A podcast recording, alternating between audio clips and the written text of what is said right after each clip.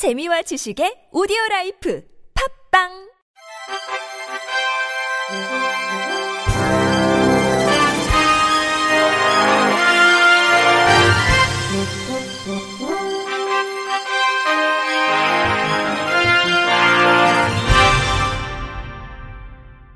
청취자 여러분 안녕하십니까? 2월 8일 수요일 KBRC 뉴스입니다. 장애인 동계 스포츠 대축제 제20회 전국 장애인 동계 체육대회가 오는 10일부터 13일까지 나흘간 강원도 일원에서 개최됩니다. 개회식은 10일 오후 4시 알펜시아 리조트 Grand Ballroom에서 열립니다. 올해로 20회를 맞이한 동계체전은 알파인 스키, 스노보드, 크로스컨트리 스키, 바이애슬론, 아이스 하키, 컬링, 빙상 7개 종목에 선수 475명과 임원 및 관계자 550명, 총 1,025명이 참가합니다. 이는 장애인 동계체전 역사상 처음으로 참가 인원 1,000명이 넘는 역대 최대 규모입니다. 이번 대회는 처음으로 알파인 스키 번외 경기를 운영하고 휠체어 컬링 2인조 세부 종목이 신설됐습니다. 일부 경기는 대한장애인체육회 유튜브와 지상파 TV를 통해 볼 수 있으며 경기 일정과 결과는 대회 공식 누리집에서 확인할 수 있습니다.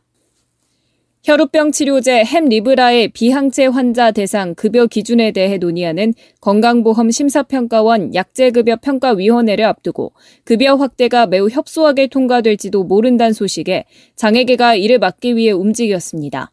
어제 오전 9시부터 심평원 서울지원이 위치한 건물의 1층을 점거한 전국 장애인 차별철폐연대는 이윤보다 생명을 필요한 모든 이들에게 햄리브라를 확대하라고 외쳤습니다. 혈우병은 X 염색체에 있는 유전자의 선천성, 유전성 돌연변이로 인해 혈액 내의 피를 굳게 하는 물질인 응고인자가 부족하게 돼 발생하는 출혈성 질환으로 병의 치료를 위해선 일주일에 2, 3회 환자의 몸속에 부족한 혈액 응고인자를 정맥 주사를 통해 주입해야 합니다. 반면 중해제약이 개발한 혈우병 치료제 햄리브라는 기존 치료제와 달리 피부에 주사하는 피하 주사제로 기간도 한 달에 한 번만 투약하면 되기에 많은 혈우병 환자의 고통을 줄여줄 수 있을 것으로 알려졌습니다. 하지만 해당 치료제의 건강보험 적용 범위는 항체 환자에 한정돼 현재 대한민국에서 대부분 혈우병 환자는 햄 리브라 급여 대상에서 제외되고 있습니다.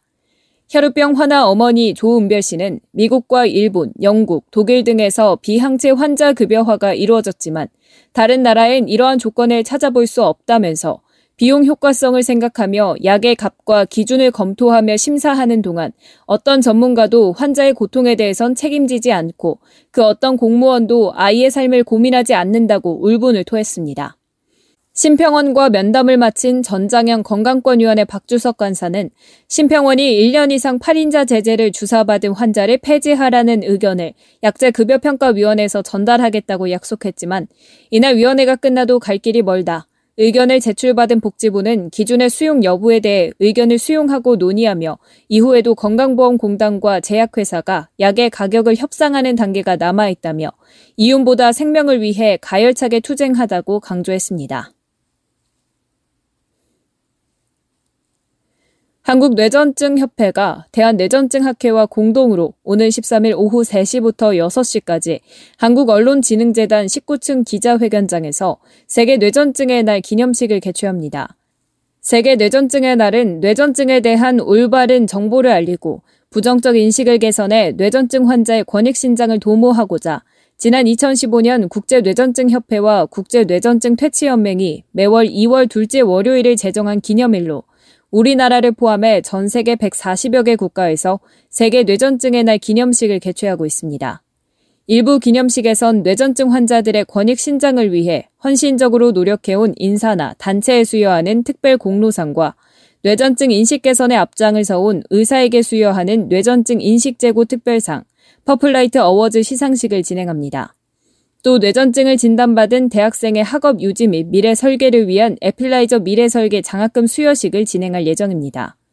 2부에선 뇌전증에 대한 사회적 낙인을 없애고 잘못된 인식을 바로잡기 위한 인식 개선 포럼을 개최해 국가와 사회의 공동 노력을 촉진하는 계기로 삼을 예정입니다.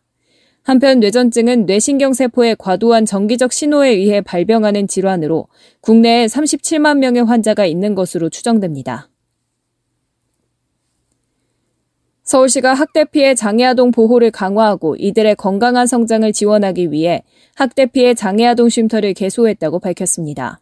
학대 피해 장애아동 쉼터는 학대 피해를 당한 만 18세 미만의 장애아동을 가해자로부터 분리해 긴급 보호하는 비공개 시설로서 기존 피해 장애인 쉼터와 달리 장애아동을 대상으로 운영됩니다. 이번에 개소한 남아 전용 학대 피해 장애아동 쉼터는 108.13제곱미터 규모로 거실, 상담실, 유희실, 침실, 주방 등으로 구성됐습니다. 내부 공간은 입구부터 단차를 제거했고 화장실엔 장애인 편의시설을 설치한 데 이어 각 공간의 디자인과 가구 배치는 장애 아동의 정서 발달을 고려했습니다. 쉼터는 4명까지 생활할 수 있으며 주 7일 24시간 상시 운영하고 학대 피해 아동에 대한 긴급 보호, 개별 상담, 치료 및 교육 지원, 사후 관리 등을 통해 아동 개개인을 위한 맞춤형 돌봄 서비스를 제공하게 됩니다. 서울시는 오는 3월엔 여아 전용 학대 피해 장애 아동 쉼터를 개소할 예정으로 남아 여아 학대 피해 장애 아동 쉼터는 사단법인 부스러기 사랑 나눔회에서 위탁받아 쉼터 관리 및 운영, 수탁 사무 처리, 프로그램 운영 및 안전 관리 등의 업무를 수행하게 됩니다. 서울시가 내일부터 중증장애인 인턴제 참여자 24명을 모집합니다. 중증장애인 인턴제는 취업에 어려움을 겪고 있는 중증장애인에게 취업 경험의 기회와 맞춤식 훈련을 제공하는 사업으로 2015년에 최초 시행해 2022년까지 총 196명의 장애인이 참여해 79명이 취업에 성공했습니다. 올해 서울시는 중증장애인 인턴 24명을 선발하고 선발된 인턴은 3월 6일부터 12월 29일까지 약 10개월간 장애인 복지관, 장애인 자립생활지원센터 등 장애인 관련 기관에서 일하게 됩니다. 지원 자격은 만 18세 이상 서울시 등록 중증장애인으로 장애인 복지시설 및 장애인 단체 등에서 만 1년 이상 상근직으로 근무한 경험이 없으면 누구나 지원이 가능합니다. 중증장애인 인턴제에 참여를 희망하는 시민은 서울시 누리집에서 인턴 모집 요강과 채용 기관을 확인하고 근무를 희망하는 기관에 오는 22일까지 응시 원서를 제출해야 합니다. 선발은 채용 기관에서 서류 및 면접 심사 후 서울시의 적격 심사를 거쳐 최종 확정되며 그 결과는 3월 2일 서울시 누리집을 통해 발표될 예정입니다. 최종 합격자는 3월 초 사전 교육 등을 받은 후 업무 현장에 투입되며 월 급여는 주 40시간 근무 기준 약 220만 원을 받을 수 있습니다. 경기도가 시각장애인 수상자를 위해 한글로만 돼 있는 도지사 표창장에 점자를 추가한 특화 표창장 제도를 도입합니다. 도는 우선 경기도 시각장애인 복지관과 협업해 묵자 표창장 인쇄본에 도 시각장애인 복지관에서 특수 제작한 표창 내용 점자 스티커를 부착하는 방식입니다. 점자 스티커는 점자 교정사 자격을 보유하고 있는 도 시각장애인 복지관 점자 교육 담당자의 제작을 통해 시각장애인 표창 수상자에게 보다 정확한 의미를 전달하게 됩니다. 특화 표창장은 이달부터 제작해 발급할 계획입니다.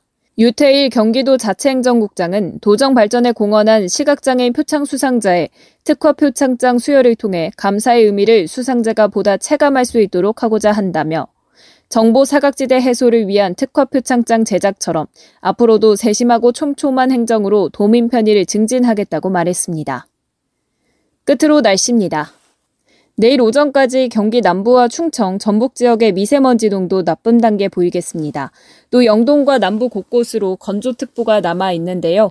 내일 밤부터 모레 사이엔 건조함을 달래줄 눈과 비가 내립니다.